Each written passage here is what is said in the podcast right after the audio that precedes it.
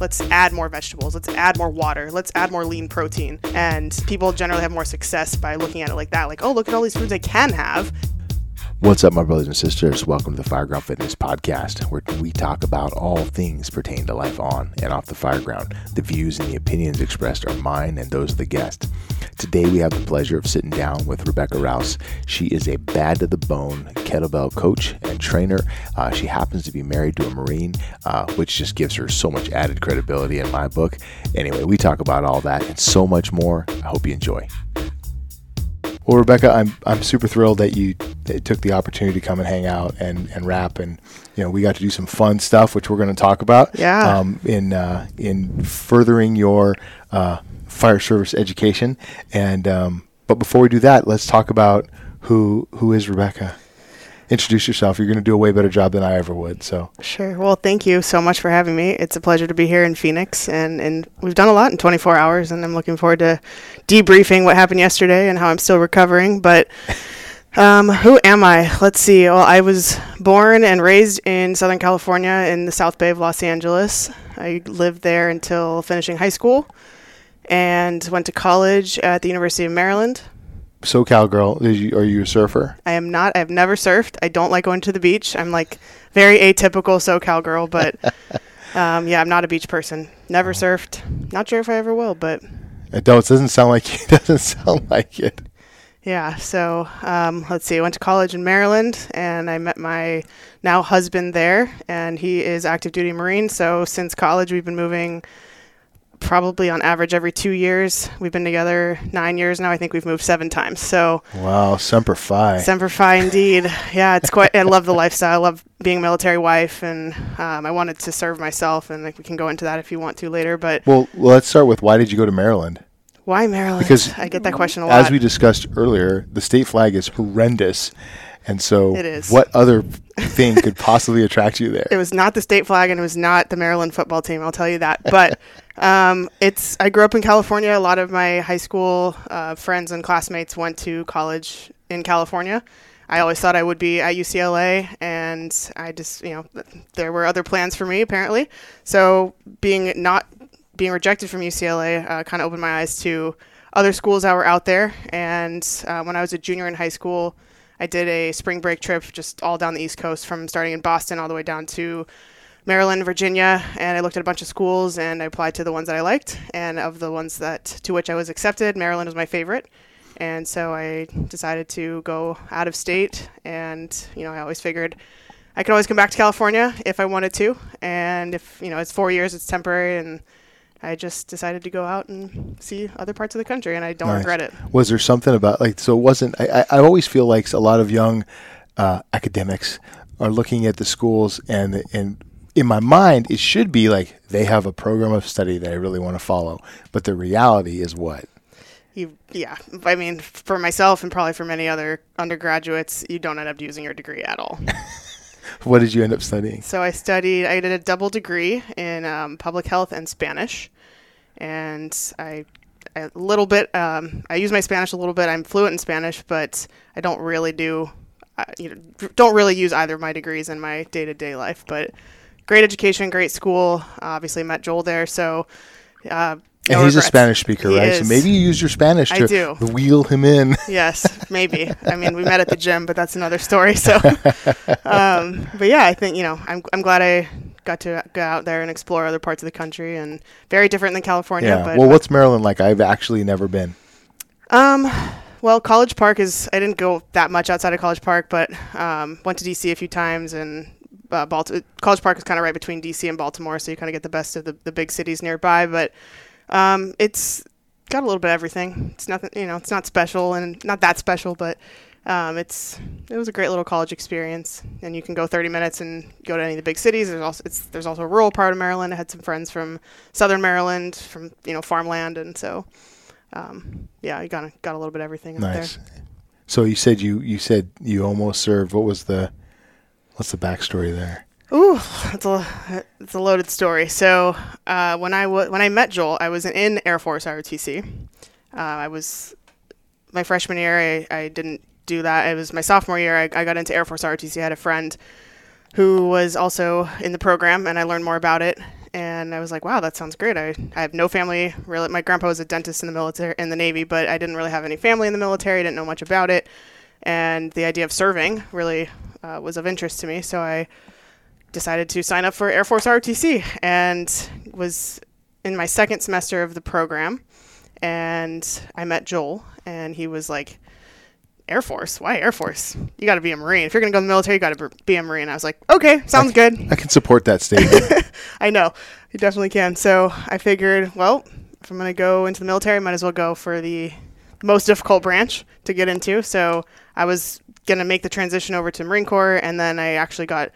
Uh, I went through my physical, my health physical for the Air Force RTC before I had made the final decision to switch and um, I found out that the medical condition that I have, I have um, a chronic uh, condition called ulcerative colitis. It is inflammatory form of inflammatory bowel disease, and it is disqualifying for all branches of the military. Oh, I did geez. not know that at the time. I did not know that either. Yeah, I was diagnosed um, 09, so I had had it for just under a year. And you know, it's I go through periods of flare and periods of remission, but um, yeah, I, I, came to find out that it was disqualifying for all branches, so they kicked me out of ROTC altogether, and that was the end of my pursuit of military service. So yeah. it was I was very sad, very discouraged, but um, you know, it kind of was a blessing in disguise. I ended up meeting Joel and started dating him, and now that we're married, I'm able to serve in the spouse role, which is has its own challenges, but is so rewarding, and I wouldn't trade it for yeah. anything. What so? Having been married uh, while I was in the Marine Corps, at a very in a different station though. I mean, as a I was a corporal and uh, married, and our involvement was kind of muted, right? But I feel like some uh, military spouses have a much more profound role, and I know your husband's an officer, yes. And so, how is that role? Like, how do you see that role? What does that role look like as a military spouse? Oh, you got to be ready for anything. I mean, it is. It's a lot of different things. I don't. We don't have children, so I can imagine the for those that do, which I know many many military spouses do have children, there's a big role in being a caretaker, and oftentimes the primary one when when the uh, significant other is away. But um, as a military spouse without children, it just I, quickly became very independent.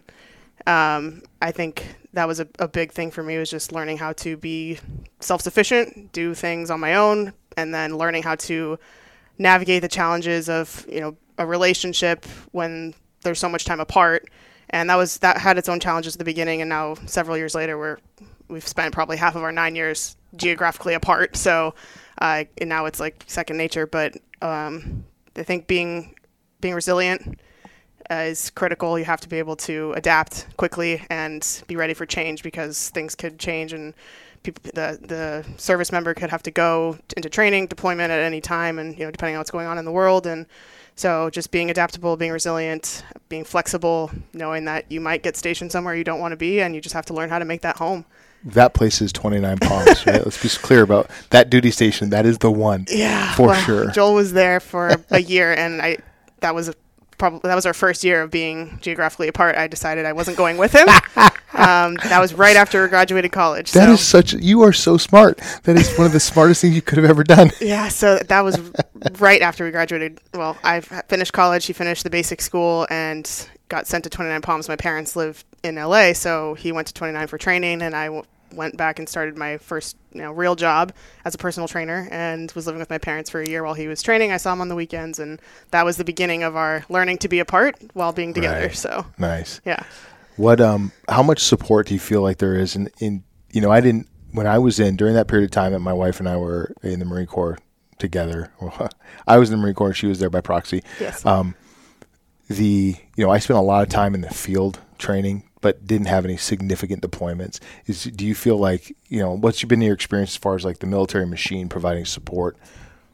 Yeah, that's a great question. There's there's a lot of support um, for spouses, and there's the family readiness officer, and this this was uh, our family readiness officer was very helpful when we were getting ready for his deployment. So it's kind of the liaison between the service member and and the families. So family readiness officer is always communicating, you know, what's going on. If if we're not going to hear from our service members, they're the ones to let us know that if they have to go River City or anything like that. So when they have no communication, so um, that was really helpful. And just to they had a lot of pre-deployment events when leading up, you know, for the year so leading up to the deployment when they found out they were going to go.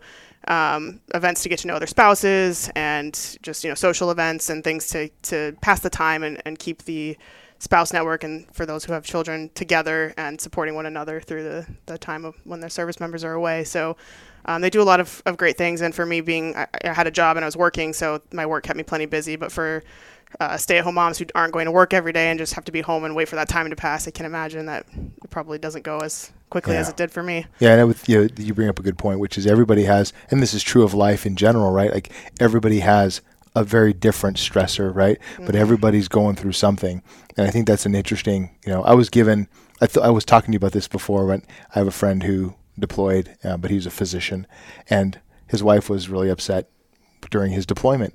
And I was like, he's going to, first of all, he's going to be gone for six months. Second of all, he's in the rear with the gear. He's a, he was part of a surgical team. He's not anywhere in harm's way, which nonetheless, for her, that was a profound event, right? Everyone has something different that they're dealing with. And um, very unfair of me to judge her so harshly, right? Because it, for her, it was quite a demand on her life, a change in her life that was significant. And so it is interesting when you look at military spouses or you know, in, in my world, firefighter spouses and, you know, public safety employees and their spouses and the, the stresses that they're going through, very different than the private sector, right? Like Absolutely. it's just different, right? The things that they have to go deal with. Like they, in all three of the public safety and in the military, you know, your spouse may not come back. Right. And that's a real concern when they're gone for the day, for 24 hours, for a shift as a police officer, or Yep. they're gone overseas. The the stress is real It is, yes. You know. No And so my wife, when we were at 29 Palms, she was, you know, not a time of war, but she was, uh, you know, we're out doing caxes and training, and we're gone for months at a time.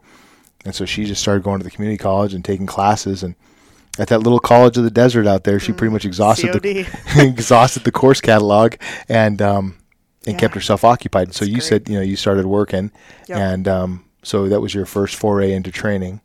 yes. So, which is well, a lot about what we want to talk about today. But so, like, let's talk about your first foray into training, personal training. Sure, yeah. So I got my personal training certification in college, and I didn't do anything with it in college. I didn't have the confidence at the time. I didn't feel ready to train my peers or anything like that. So I, I had the certification under my belt, and at the time thought I was going to go into doing something with public health and just series of events. And I ended up becoming a personal trainer while Joel was at 29 Palms. This is in 2014. I got hired at Equinox.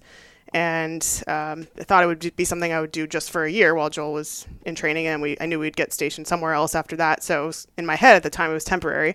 Um, I fell in love with it. I loved the idea of, of helping people improve their health and fitness, and I was just myself getting into my own fitness journey and learning about functional training and the human body and the, the capacity for gaining strength and mobility and flexibility and endurance, and just it was all so fascinating to me. So um, got that job as a personal trainer, and then over the course of that first year, I started learning about leadership and management, and there were management opportunities, and I got into management at Equinox as well, became the fitness manager, and then Joel, it was kind of just really good timing on everything. Joel found out he was getting stationed at Camp Pendleton, and they were announcing they were going to open a new, brand new Equinox club in Carlsbad, which is not far from Camp Pendleton. So um, I ended up getting that job as the fitness manager at the brand new club, which being a new, you know, 23 or 24 year old at the time, I just, it was kind of like, you know, trial by fire. And, and there I was opening up a new club, hiring a team of, tr- of personal trainers and teaching them how to be successful trainers and build their business and acquire clients and be effective at, at their craft. And so was, I learned very quickly and had my own clients at the time too. So I was kind of leading, leading a team of trainers and, and training my own clients and just loved all of it. And I worked there for six and a half years. I just left two months ago.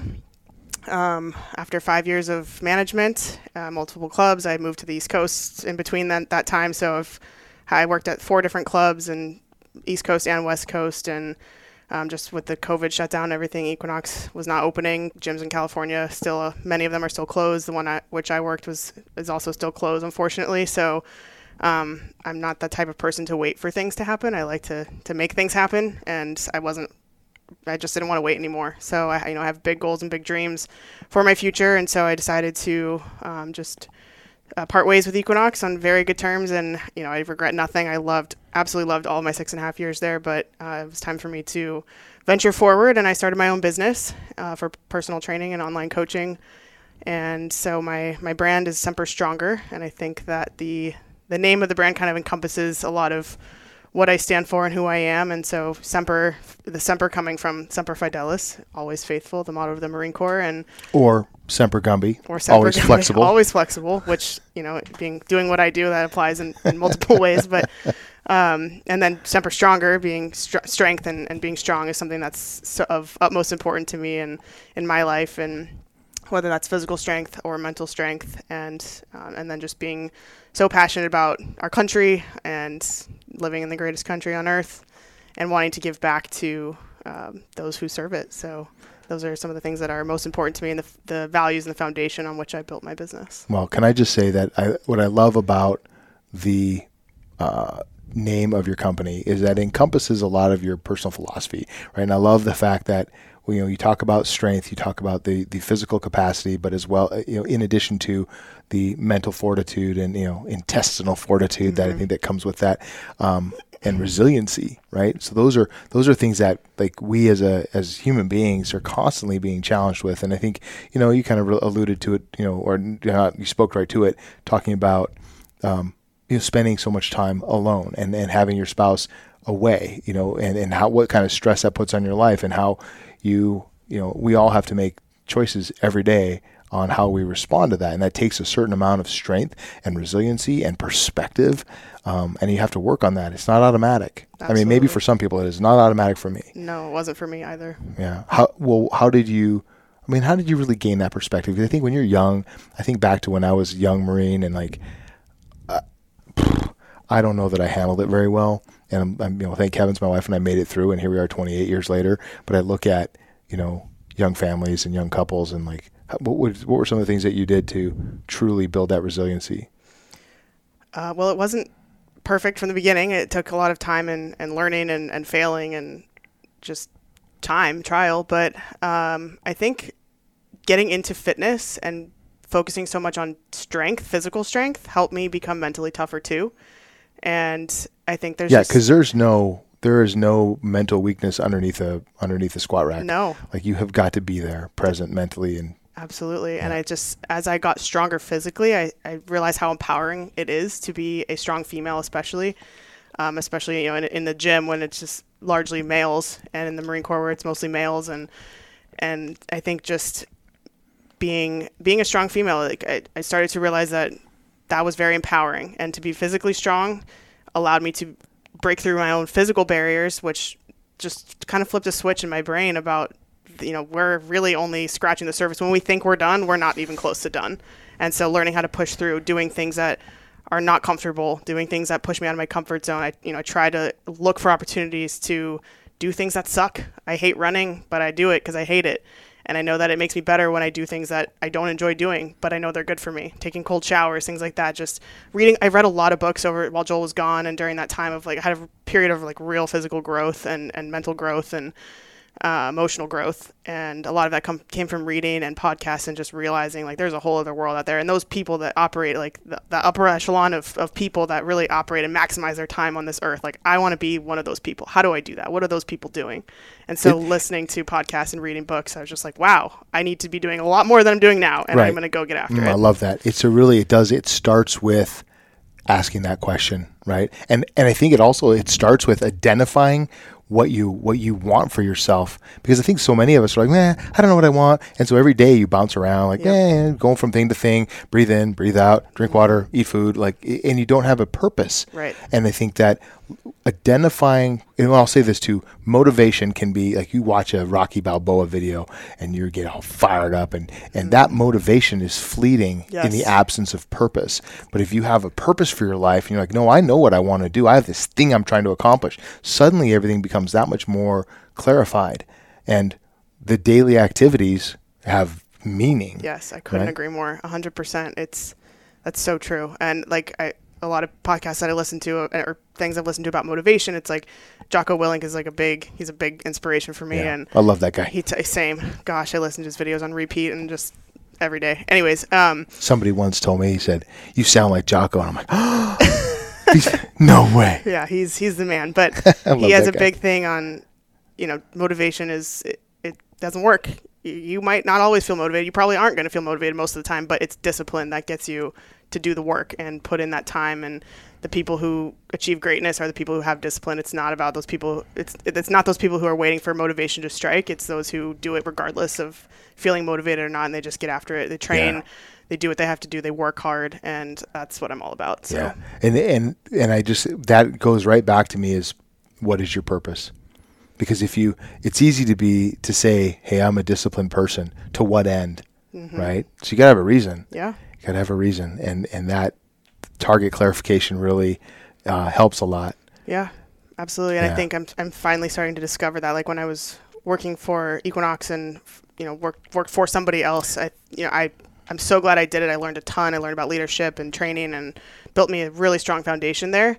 But it was it was like I didn't really know what my bigger purpose was. I didn't I knew I didn't want to be there forever, but I didn't know what was next. And now mm. that I have a vision for what I want to do and how what my purpose is and how I want to give back during during my time on this earth, I think that it, it, there's just a different fire that's lit every morning when I get out of bed and knowing that I'm going to get back what I put out and or and I'm going to be able to give my purpose to the world and, and pay it forward. And so yeah. that that's what gets me out of bed in the morning and well, um, it's great. You know what? Where what I think is interesting too is where you're headed is you have the ability to uh, you know you're you're getting clients that to a certain degree you can pick and choose, um, and if you have a client who's not toeing the line, you can fire them, right? I think about uh, I did a little bit of personal training back in the day, um, mostly endurance based with endurance athletes, and the thing that drove me the most crazy, and I'm curious if you had a similar experience,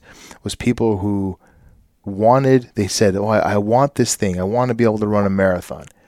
I just don't want to do the work. They didn't come out and say it, but it's that's what came out in their actions. Mm-hmm. And I'm like, dude, I don't have time to sit here and, you know, hold your hand essentially while you're not doing the things that we're talking about doing. You got to do the work. 100%. Did you have that experience?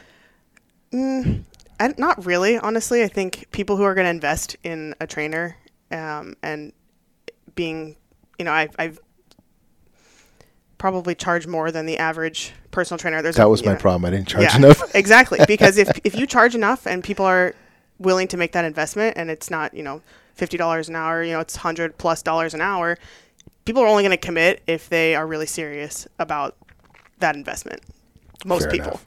So I think that you know there's there's a fine line there, but um, I think that when people really want that, whatever it is that their goal is, they're going to be willing to invest in it. And it's I take my job seriously in helping people get to that goal. And if they're willing to put in the work, I'm willing to put in the work for them and, and be their support system, their guide, and and help them achieve whatever their goals are. And you know, I'm, mine's more strength based, not not an endurance person per se, but um, whatever strength. You have people, to like running, I, Rebecca. I'm trying, man, but I can't. I can't get there. It's just painful mentally. Um, yeah, give me all the all the weights, all the pull-ups, push-ups, squats, cleans. I'll do it all, but I hate running. I just can't get on board. But I'm doing it anyway. I've been running.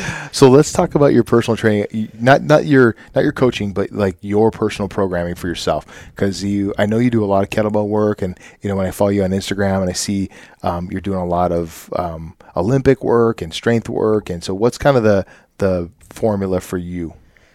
That is an excellent question, and that has a lot of answers. So my training has evolved a lot over the years. Um, I started my when I was very little. Started at age three. I was a gymnast. I did that for 12 years. So that really built my foundation for athletics and strength.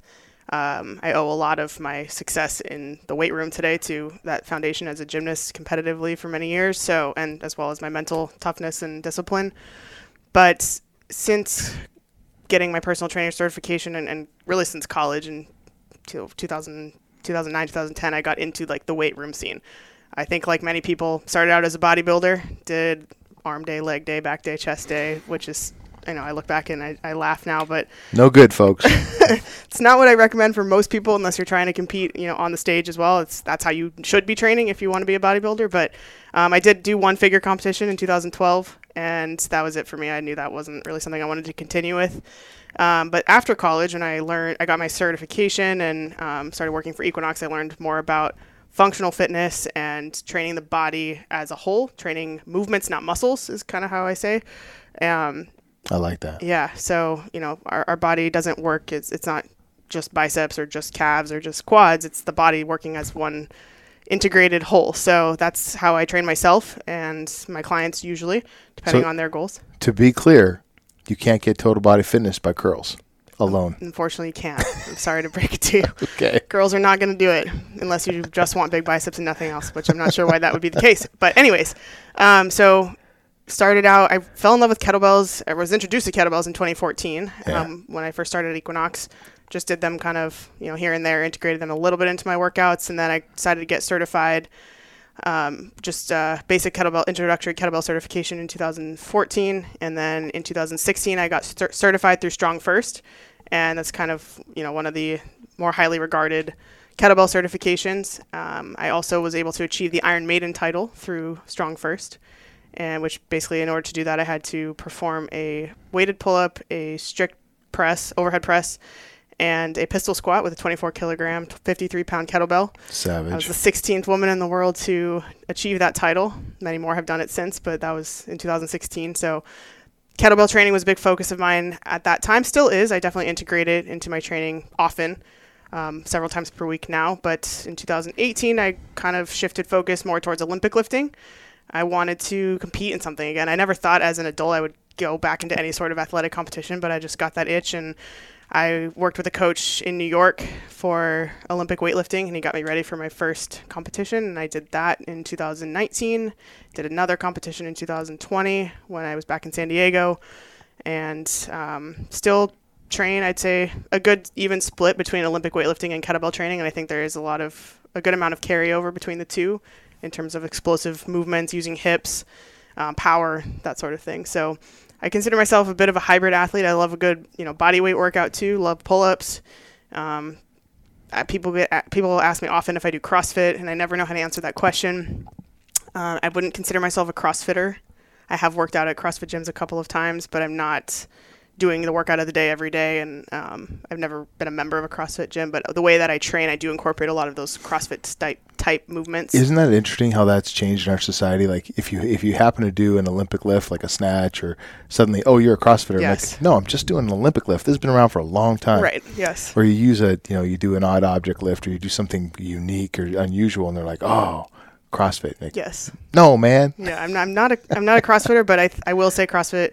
You know, pe feel how you want to feel about it. They they have done a lot of good things for people, which you know get a lot of people moving again, make people feel part of a community that's united under the umbrella of living f- in a you know healthy lifestyle and being fit and, and getting after it. So You know, I do appreciate that. The thing that CrossFit really that I would say gave to me, um, because I I've studied a lot of stuff that they were putting out and read a lot of their materials, and I love the f- the concept of multimodal training. Absolutely. Right. To me, that makes so much sense. You're it is the entire body has to be trained across multiple domains. Yes. And and so this takes me right where I think you know you and I really want to go with this conversation is talking about what I would call an industrial athlete. You know, you and I have talked about calling them a tactical athlete, Yep. right? Um, it's this idea that, uh, and this is very kind of a, a CrossFit ethos, right? It's this idea that you're training for um, an unknowable event uh, on, at an unknowable time, and um, and you have to be prepared, Yeah. you know, at all times. It's a good analogy for life too. Right. Well, so that's the funny thing is I'm like, stop it, CrossFit. This is not just about you, right? It is so much bigger than that, right? It's about when we and when we look at firefighters and police officers and military, like at any given moment, you could be called upon to perform at the highest level of of your physical capacity and emotional capacity. And so, what are you doing today to be prepared for this event? That is coming, right? You know, winter's coming. Right? it's coming, and so you have to be prepared. So, how are you preparing yourself for that? So I have my thoughts on this, but uh, um, what are yours? Oh goodness, yes. I think everything you said is correct, and that that is what they sign up for. What you guys have signed up for as firefighters, and what Joel signed up for as a marine, and the military and law enforcement. They, it is an unknowable enemy, quote unquote, depending on what your job is. Um, but you have to be ready, and so just staying at your, you know, being able to perform whatever the job duty is at any given time in the middle of the night or in any kind of climate. And I think, you know, those people that have volunteered to serve our community, our country, whatever it is, in whatever capacity they've chosen, I think that staying physically fit, healthy, and, and ready for battle whatever that battle is is is critical. And so I think um, if, if this is the, the, the way you want to go with this question is that that is something that I want to that that's I think in, in a sense my purpose and what the direction I want to go with my career, my training, um, training of others, and uh, I, I really am excited about the future of my future of training tactical athletes. Um, it's something that I am very excited about. I'm currently studying for my certification um, for tactical strength and conditioning, and I think there's opportunities for improvement just based on you know what I've seen and, and being married to a Marine and seeing how they maybe don't make the best choices in terms of nutrition and how they train their bodies well, so, or don't. so let's talk about what some of the the demands are and what you think like what do you think's missing there? What are some things that that a, a tactical athlete needs to take into consideration that a, an average Joe does not? Um, nutrition is a big one. I think that nutrition is probably undervalued and not talked about enough in terms of probably for anybody, um, but especially in, in those communities. I think fueling properly for whatever the, the mission is and then recovering from the mission is critical. And I think there's just not enough education about what type of how to fuel properly for for that that job.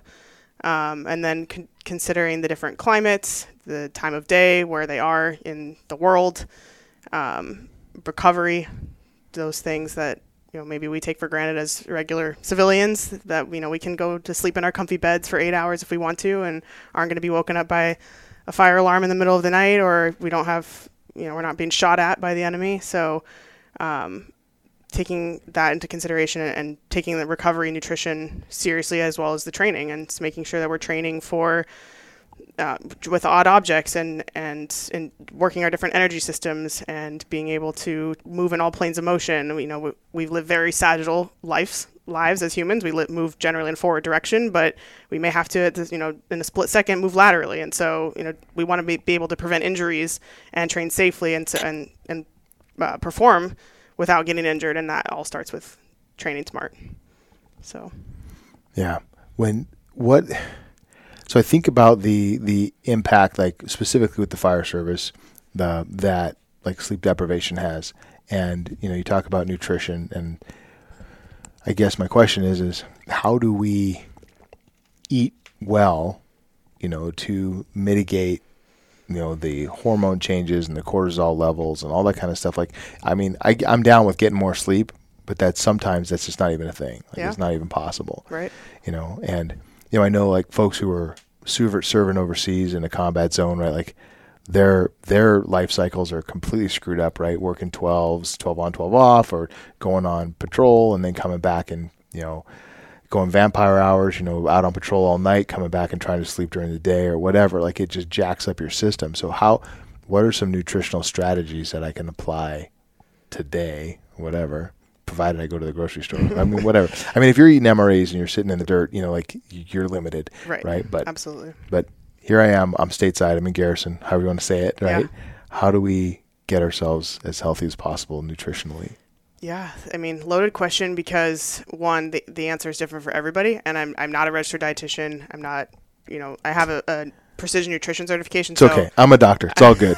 I want to make sure I'm operating in my scope of practice, which is you know something we take very seriously as we should take very seriously as yeah. health and fitness professionals, right. and making sure we're not giving advice that we're not qualified to give, but just knowing um, you know the basics of nutrition. I think generally things that are going to be good for everyone, regardless of who you are. Eating less processed food, you know, when possible. As you said, if you're in the field, MREs is all you got, and there's a reason that they're eating MREs. Like you don't want to have to. Because the military hates you.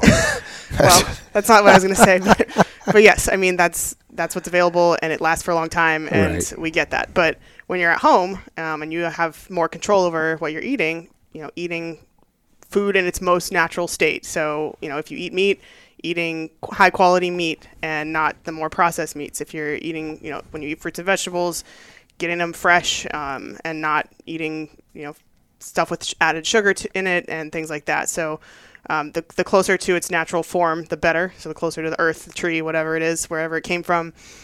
Um, not drinking sugary beverages. I think you know sodas, energy drinks with 40 grams of sugar that we hmm. just saw in the fridge over there. yeah, like those, and they're so readily available. And I think just with a little education or uh, you know whether it's a matter of education or, or choice or maybe a little bit of both, but um, choosing water, sparkling water, things like that that don't have 40 grams of sugar because that is going to result in that insulin crash, you know, the energy crash, and so I think those are some basic things that probably everybody could do a little bit better on, Yeah. and you know, choosing healthy snacks and you know people have there's so many different schools of thought in term and different diets people follow. There's so many buzzwords out there, you know, the keto and the paleo and the intermittent fasting and you'll find scientific studies to back up all of them saying that this one's good, this one's bad, and whatever you want to find, you can find it. But ultimately, when it comes to nutrition, it's whatever works for that individual and finding what works for you. But um, whatever's going to fuel you and help you recover from your workouts to help you perform, feel your best is is the way to go. And generally, you know, high sugar, highly processed foods are not going to do that. Well, it's funny to me because I, I ask this question a lot. I'm looking for the golden answer, right? Because the and, and I say that facetiously because the answer is always the same. And I don't mean to be dismissive to a registered dietitian. You don't need to be one, right? In my opinion, because what you're talking about is what I hear frequently, which is eat whole foods, eat lean meats, eat fruits and vegetables, nuts and berries, Yeah, right? Like pretty basic. It's really straightforward, and yet for everybody, all of us, it it really is surprisingly hard to do that. It is Right? Mm-hmm. because we're marketing. You know, the there's a lot of advertising out there that wants you to choose the, the artificially sweetened, the high sugar, whatever it is. Um, and sugar is addictive, and when you eat it, you want more of it. And so it is. I mean, I, I'm not going to say I'm you know perfect all the time. I enjoy a cup of you know a bowl of ice cream or a cookie every now and then, but we have to be aware that sugar is a drug and it's as addictive. uh, I think they've shown, done studies that it's as addic- addictive as cocaine, and so the body responds the same way. You have it, you want more of it. You look for that next hit of it, and so the less we have it, the less we crave it, and the more I've you know, worked with clients who've completely changed their their palate and their taste buds by just cutting back slowly. Generally, going cold turkey does not last. Like, some people have success with it, but learning how to like slowly build in new lifestyle habits and, and changes. That's how I usually have success with my clients is just let's focus on one thing for two weeks, make that change. When that change kind of becomes an automatic thing now, let's add in a new habit and a new habit. And I like also like to focus on addition versus subtraction because so many people, so many diets fail because they feel like they're deprived. They can't have Mm, what, whatever what you can't eat, Right. yeah, versus what you can. so instead of looking at it like, oh, I have to take all these things away, let's let's figure out what we can add. Let's add more vegetables. Let's add more water. Let's add more lean protein. And people generally have more success by looking at it like that. Like, oh, look at all these foods I can have instead of, oh man, I miss all these things that I can't have. And and I also don't like to look at foods as good. I don't label them as good foods, bad foods, or off limit foods. Unless you have a food allergy, I think that there's a place and a time for whatever it is you want to eat. I don't believe in you know, having telling clients they absolutely can't have XYZ, whatever it is, but just making choice better choices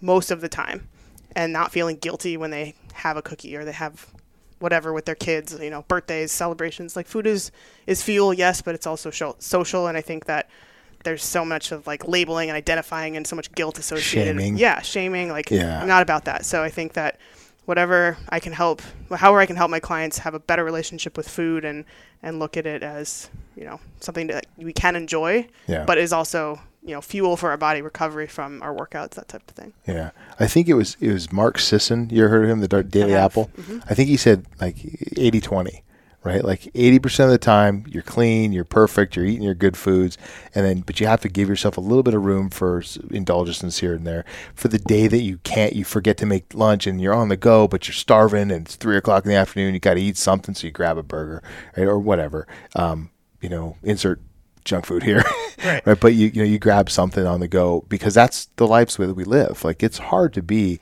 super perfect and healthy. It just is not always practical. So you just have to do as much as you can. And this kind of we insert that word that you brought up earlier, discipline, right? If you really, if you truly want to re uh, reshape the way your body is composed, uh, it takes some discipline. It takes discipline. and It takes time, and I think that's another misconception people have is they're they're looking for that, like you said, that golden answer, the magic diet, the magic pill. Like that doesn't exist. It just takes time and consistency. And Right. if people, you know, they Yeah, want to lose 50 pounds, they're like, how did I?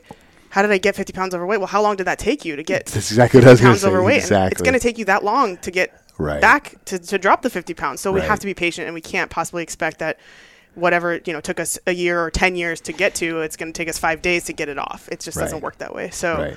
And if it, if you did drop it in five days, it's not it's not staying off. right. Yeah. we're going to gain it right back. And that's why Right. again i don't i don't like the word diet in terms of a temporary thing. I diet is is what you eat. And it is Mm-hmm. Simply that. And so it shouldn't be a temporary fix. It's a let's build long-term lifestyle changes and habits that we can re- keep with us for the rest of our lives that we're going to just adopt permanently. Right. not not a short-term four week this or anything like that. It's, Yeah. it's not how it works. So, in the world of the in our in the world of our tactical athletes, we you know we're establishing hey they got to figure out how to eat clean to, in order to get their bodies as healthy as possible, um, to recover from the insult of these long shifts and crazy deployments, etc.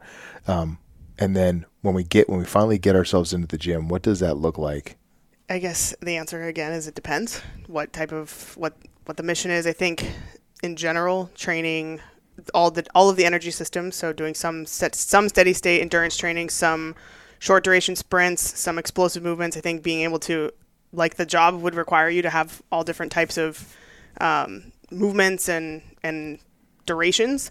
You should be able to. That should translate into how you train in the gym as well. So should do a little bit of everything. And um, but I think strength is important, regardless of what your job is. You have to be strong. You have to be able to move. You know, different shaped objects, as I learned yesterday when we did. The I was going to say, how do you know that? Tell me more. Well, so yeah. let's talk about what you did yesterday, the experience you had. oh, goodness. Okay, so we did the sk- firefighter skills course. Is that what you call it? That's what we call it. Yeah, Firefighter Skills. I'm skills sure there are many names for it. Yeah. Um, you know, it's just a series of uh, exercises that simulate operating on the fire ground.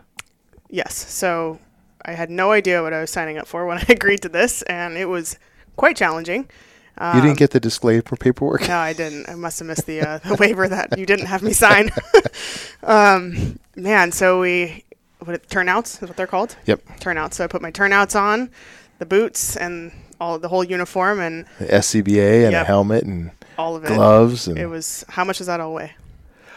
um, I think you. I'm assuming you had empty pockets, so about 50 pounds. 50 pounds of gear plus the you know inability or the restricted breathing and and the mask and it was just uh, for for a second I thought I was gonna have a panic attack because it was you know just to have the breathing restricted and then to feel like you're enclosed in like a tube uh, with the mask on. And it was quite an experience but you know I learned how to breathe myself through it and not freak out. And then it was just like go time after that. So um, but yeah, we did a series of physical challenges. Um, we had the tire drag, we had the sled push, we had the sledgehammer.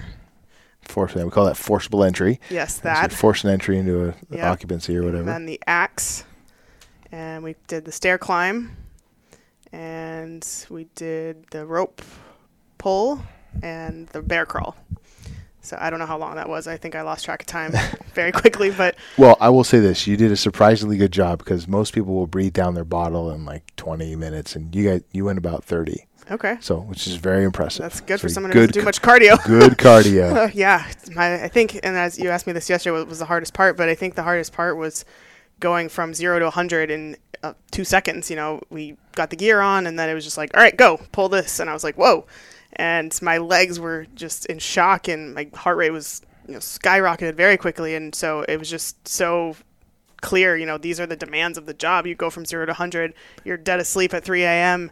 in your dreamland, and then your alarm goes off, you have to respond to a call. And that's the reality of what you guys do. And I have so much respect and a whole new perspective after going through that firsthand and experiencing it. Um, just, you know, so much, so much gear and, and just the long period of time. And that's, that was 30 minutes. You guys could be after it all night.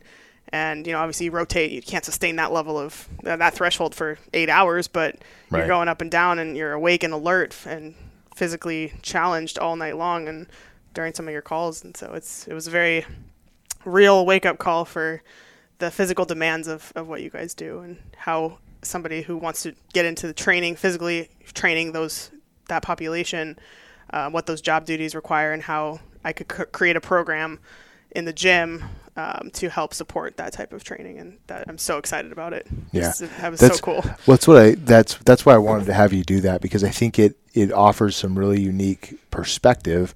Um, and when you think about like the demands of it, it, it varies, right? So what would a police officer do? They're sitting for long periods of time, and then they jump up from sitting and have to chase somebody down the road potentially, right? Yeah. Or you know whatever, something along those lines. Or they have to draw their weapon and have to be crystal clear in their actions, bef- you know, with so that they can you know suss out what's going on in an event um, and either pull the trigger or not, but be able to maintain control, and that requires you know a, a high level of a, a very high level of metabolic conditioning to be able to manage what your heart rate when it's in your throat, Yep. right, and and maintain clear thinking, Yeah, make and- decisions. yeah, make co- good cognition, right? Have good cognition and be able to, to operate appropriately.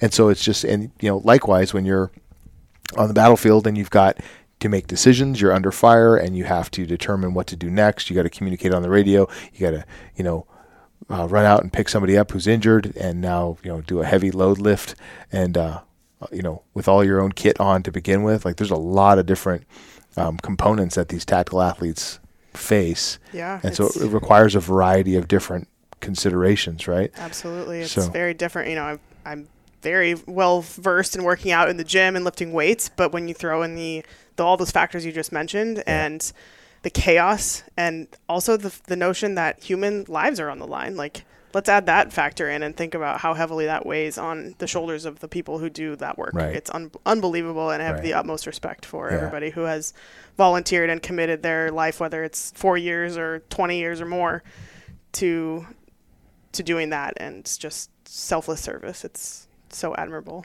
Well, I appreciate your willingness to give back and, and help folks stay in condition.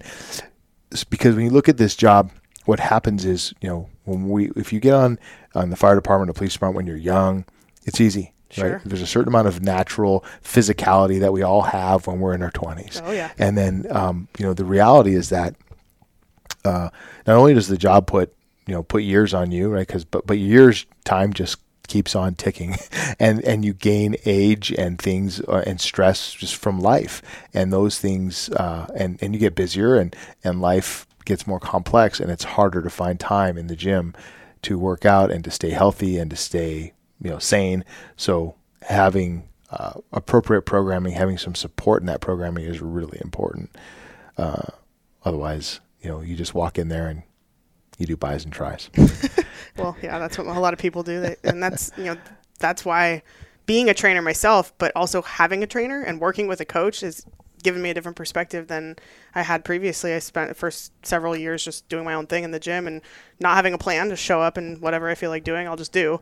And then working with a coach gave me an entirely new perspective and Yeah. appreciation for programming and also having somebody else do the programming for me so that I don't have to think, you know, when we have the demands, like you just said, the demands on our life and our family and our job and whatever miscellaneous stressors we have and to show up at the gym and then have to think about what am I going to do today and is it does it even make sense for my goals so you know outsourcing that and having somebody else do that is can be powerful and then you just you know as a trainer and then showing up for my own training session with my trainer I'm like you tell me what to do I, Right. I'm in I'm in your yeah, hands for an because you have your own biases that you're bringing to the table, Absolutely. right? We always like to do what we're good at and what we enjoy the most, but we don't do what we suck at, and we need to do more of it. So Right. that's why it's good to have someone keep you accountable, and that's why I've invested a lot of money and time in working with a coach over the years to help me get to my own goals. Yeah, that's important. It's funny. So today we went out and did some kettlebell work in the park, and I've been throwing kettlebells around since 07, um, but I've never gone and got formally trained. I thought about it, never did it, right? And so everything I've learned, I've learned via YouTube, the great instructor of all, University right? of YouTube. University of YouTube, right? And so I feel like I have a pretty good foundation. I know what I'm doing. But the reality is, so here we are. We went and did fundamental, just basic kettlebell movements, and I'm like, oh, I. I am learning things and I'm just tweaking my position ever so subtly and it's making a difference. And so, um, so there's huge value in that. And here I have, you know, years and years and years of kettlebell work that I've been doing. And I, in, you know, um, and I felt like, and I've trained other people in how to use kettlebells, and yet having, you know, here I am, set the ego aside and say, okay, show me the fundamentals, and I'm like, oh, walk away going, yep, I just learned more, so I think it's really important that allowing other people to, you know, help you achieve your goals, help you be successful is really important, right? You wouldn't uh, you wouldn't apply for a job without asking someone about the company, right? You wouldn't do research and seek out a mentor if you're trying to accomplish something. Likewise, when it comes to your physical health or your mental health, get someone to help you. Absolutely. I can't agree more. And, you know, YouTube University is fantastic, but also at the same time it's sometimes not and there's there's a lot of free information out there, but there's also a lot of bad information out there. And so people and, and the untrained person isn't going to know one from the other.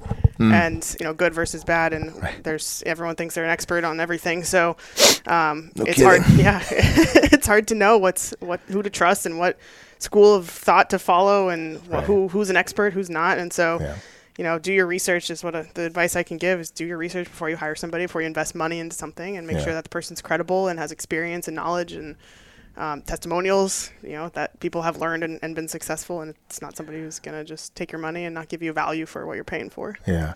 So we were talking about um, what you're doing with Joel, the company that you, you know, Semper Stronger, and talking about some of the, the product that you guys are going to put out. Um, and so speaking of YouTube University, you guys are going to put out some um, video-based material to go with your training stuff. So talk, tell me a little bit about that. Sure. So we have so far two programs that we've launched. Um, it's you know still in the early stages, and we're only two months into uh, post launch. But the first program that I launched was an introductory kettlebell program. Uh, kettlebells are very near and dear to my heart, as you saw today. Love coaching them and wish more people would use them and use them correctly. So it's an intro kettlebell program, very focused on the kettlebell swing, but it's a six week program. And with it, I, I created a 15 minute video just deep diving into the mechanics of the swing, um, you know, as much information as I could put out there for in a 15 minute video that people will watch and can hopefully learn how to do the hard style swing effectively and safely. And then also include some accessory movements, presses and rows and squats and some body weight movements. So it's pretty comprehensive strength, a little bit of cardio conditioning. Um, and then the second program that I launched is a body weight and bands program. I know a lot of people still haven't gone back to the gym. Gyms are closed or they're not ready to yet because of coronavirus. So I know a lot of people working out at home with minimal equipment, so I figured it would be helpful to have a bands and body weight program um, with equipment or minimal equipment that people probably already have lying around. And so that's a four week program. And uh, again, just four days a week, body weight focused. My next program that I'm wor- working on now is a pull up program. Um, I'm I love pull ups and probably uh, can do more pull ups than the average female and many males that I know. So I pride myself on my pull up strength and I um I want to help more people do more pull-ups. Is, is that a throwback to being a gymnast? Just it that is. strong Absolutely. shoulder carriage. It, it, totally is. I mean, I was doing pull-ups when I was five, and I think even though I stopped doing gymnastics and didn't really do much for fitness all through high school, um, that when I started getting back into the gym in freshman year of college, like I was your my, body remembered. Absolutely, at my at my weakest point when I had lost most of my muscle from gymnastics, I was still able to, able to do five. Uh, that was, I think, the lowest I ever got. And I remember um, just building back up from there. And now I, I ranged anywhere between 20 and 25 strict pull ups, uh, depending on what how much pull up training I'm doing. But um, I, I feel like that's one of those exercises, especially for women, um, that women should be doing more of. And oftentimes think that they can't just because they're a woman and they think mm. that they can't uh, women can't do pull-ups it's not a thing uh, people comment on my instagram posts like oh that's really cool you can do pull-ups when women um, it, are genetically like weaker than men, which you know we could argue that point. But uh, women are aren't their bodies are not made for doing pull-ups. I'm like, says who?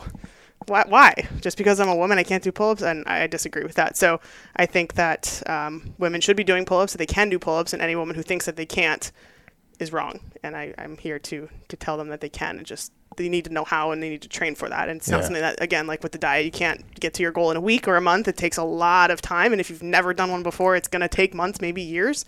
But if it's something you want to do, you can do it. And so I'm going to put a pull up program out there. It's my next one for November um, to just focus on helping people improve their, you know, forearm strength, core strength, upper body strength, and be able to, to do their pull ups. So, um, and then they'll, you know, my goal is to continue to releasing programs about one per month as I grow my business and then also at the same time studying for the tactical strength and conditioning certification. My goal is to have that by next year so that I can really focus on uh, the target population with whom I would like to work for my future. Excellent. Where uh, where are you guys stationed now? Currently in New Jersey. Um, we've been all over the map, like I said earlier. Moved, I think, seven times in nine years or something crazy. So we are, Joel is the Marine Officer Instructor at Rutgers and Princeton University. So a um, little bit of a break from normal Marine Corps operating pace, but we will be moving again next year. Still haven't found out where, but yeah, next year will be a PCS again, and then he's got at that point he'll have four more years uh, before he can retire with his 20 years, and then we'll see what's next for for us. On to the next adventure. Yeah, exactly. So in the meantime, um, where can where can people find you on Instagram? Where can they contact you when they want to sign up for your program? Yeah, so my I have my personal Instagram and my business Instagram. So my personal Instagram is just my name uh, at Rebecca.rouse, R O U S E. And then my business Instagram is at Semper Stronger. And I have a lot of you know, my my personal Instagram is more of just what I'm doing for my workouts and what crazy kettlebell things I'm doing or barbell things and and coffee because I do love coffee and, and then also Jocko Fuel. Um, shout out to Jocko Fuel for producing the best supplements in the industry. Um, I have all that stuff on there, and then my uh, business Instagram is uh, Semper Stronger, which is just more educational based content and helping people become mentally and physically stronger, and just hoping to inspire, you know, one person at a time to believe in themselves and their ability to become their strongest selves and push through those challenges and those obstacles that life will inevitably inevitably throw at us and persevere through the tough times, but become stronger when they're on the other side. So that's what I'm all about. Right on. Yeah. I love it. Um, well, Rebecca, thank you so much for taking the time out of your weekend to come and rap with me and, Yeah, and share some of your thoughts about fitness and coming out and doing a skills course with me. That was fun. Yeah, it was it was a lot of fun. I'm so glad I got to experience that firsthand and, and see what you guys do on the ground and man, 48 hours and not even 48 hours in Phoenix and we covered a lot of a lot of ground. So thank you for, for the opportunity to be here and to chat today. It's been great. Right on. Yeah. That's all we have for today. Thanks for tuning in, folks. Uh, special thanks to Rebecca for taking time and sitting down uh, while you travel to Phoenix. If you are enjoying this podcast, go to whatever platform you're enjoying and subscribe. Go to Apple Podcasts, rate and review this podcast. Uh, those that feedback is truly helpful. If you have any specific feedback, feel free to shoot me an email, raynegray at firegroundfitness.com. Now, take the lessons learned, find ways to change and improve your life. Go on out there, get some.